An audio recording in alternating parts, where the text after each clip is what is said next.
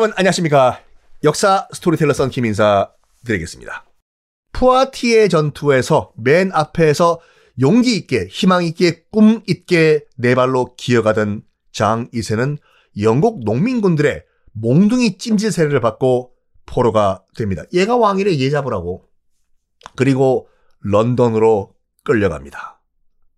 여기가 말로만 듣던 런던이구나. 어우 좋다야. 비틀즈 어디 있습니까? 어 영국으로 끌려간 장 2세. 영국에는요, 프랑스 왕을 잡아온 거 아니에요. 엄청난 몸값을 요구해요, 프랑스에. 야, 우리 너희 왕 잡았거든! 풀어줄 테니까 돈 내놔. 이거예요. 당시에는요, 프랑스가 통일 왕국이 아니라 통일 왕국이지만 다 지방의 영주들이 독립적으로 자기 땅을 통치하던 시대였거든요. 그러니까 영주들한테 여, 왕 프랑스 왕실이 영주들한테 부탁한 거예요. 저기 왕 잡혔는데 돈 좀 빌려주면 안 되냐? 여러분 같으면 돈 주겠습니까? 아, 뭐 싫어. 요. 아니 왕 잡혀갔으면 왕 바꾸면 되잖아. 프랑스 영주들이 이렇게 얘기한 거예요. 나 돈 못 줘. 나 돈 지금 대출 받은 게 얼마인데 내가. 어? 그냥 왕, 왕 잡혀간 애는 장이세는 그냥 잊어버리고 다른 사람 왕 하면 되잖아. 이렇게 된 거예요. 그냥 왕 바꾸자고. 그 돈이 안 모여. 요 서, 몸값이. 그러더니 우리의 장 2세.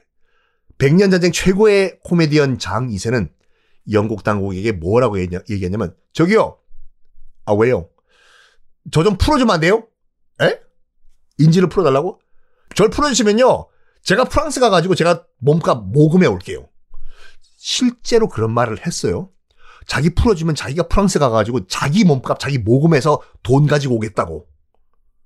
영국 당국은 그래도 기사인데, 기사도의 기사인데, 한번 믿고 정말 풀어줘요. 그래서 장 2세가 배 타고 프랑스 땅에 와요. 돌아온 다음에 뭐 했냐면, 그나마 조금 모여있던 몸값이 있었거든요. 그거 가지고 전국적인 석방 기념 댄스 파티를 열어요. 아!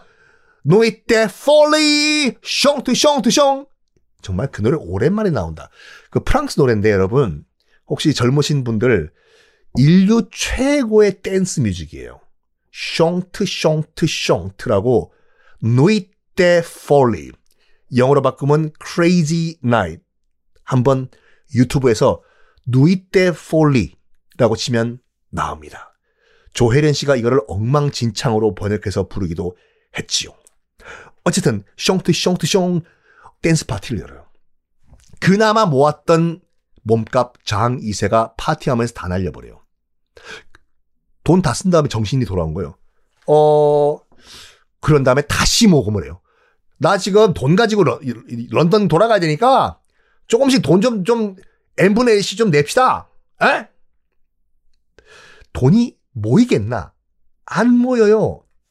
그런 가운데 또 어떤 일이 발생을 했냐면 당시 이제 그장 2세가 자기 풀어달라고 할 때 그래도 양심이 있었는지 자기 둘째 아들을 영국에 인질로 대신 잡아놓으라고 해요.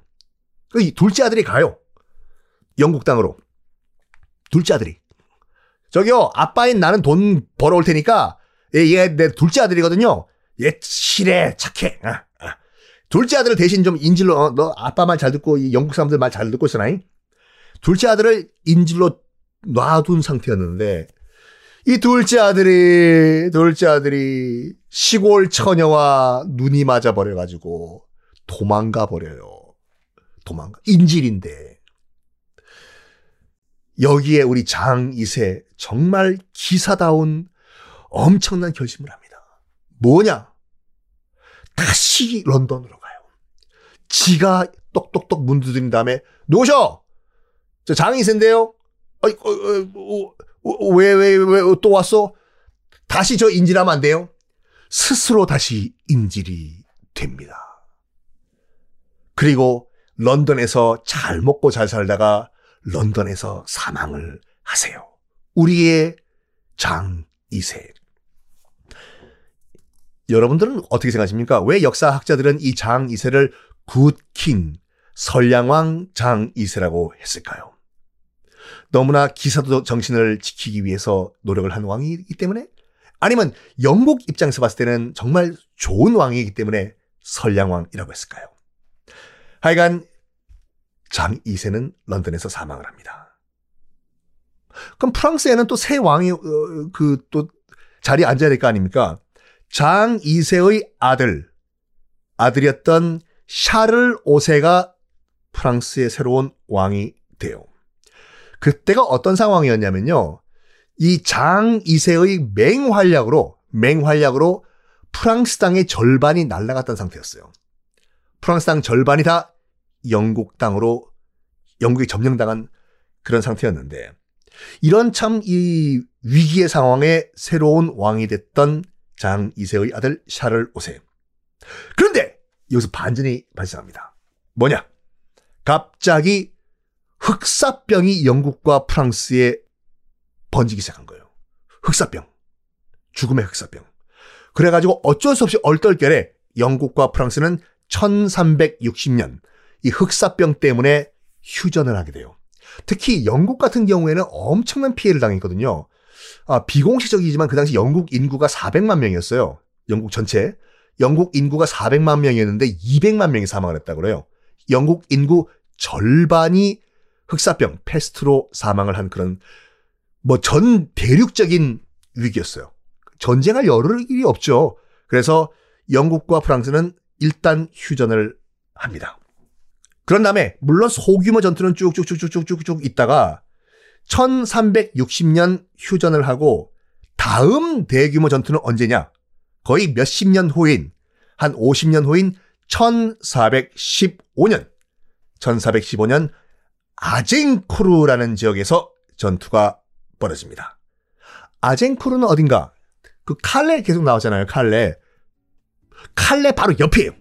칼레 바로 옆인 아젠크루에서 다시 한번 영국과 프랑스는 대규모 전투를 벌이는데 이 전투는 어떻게 전개될지 다음 시간에 공개하겠습니다.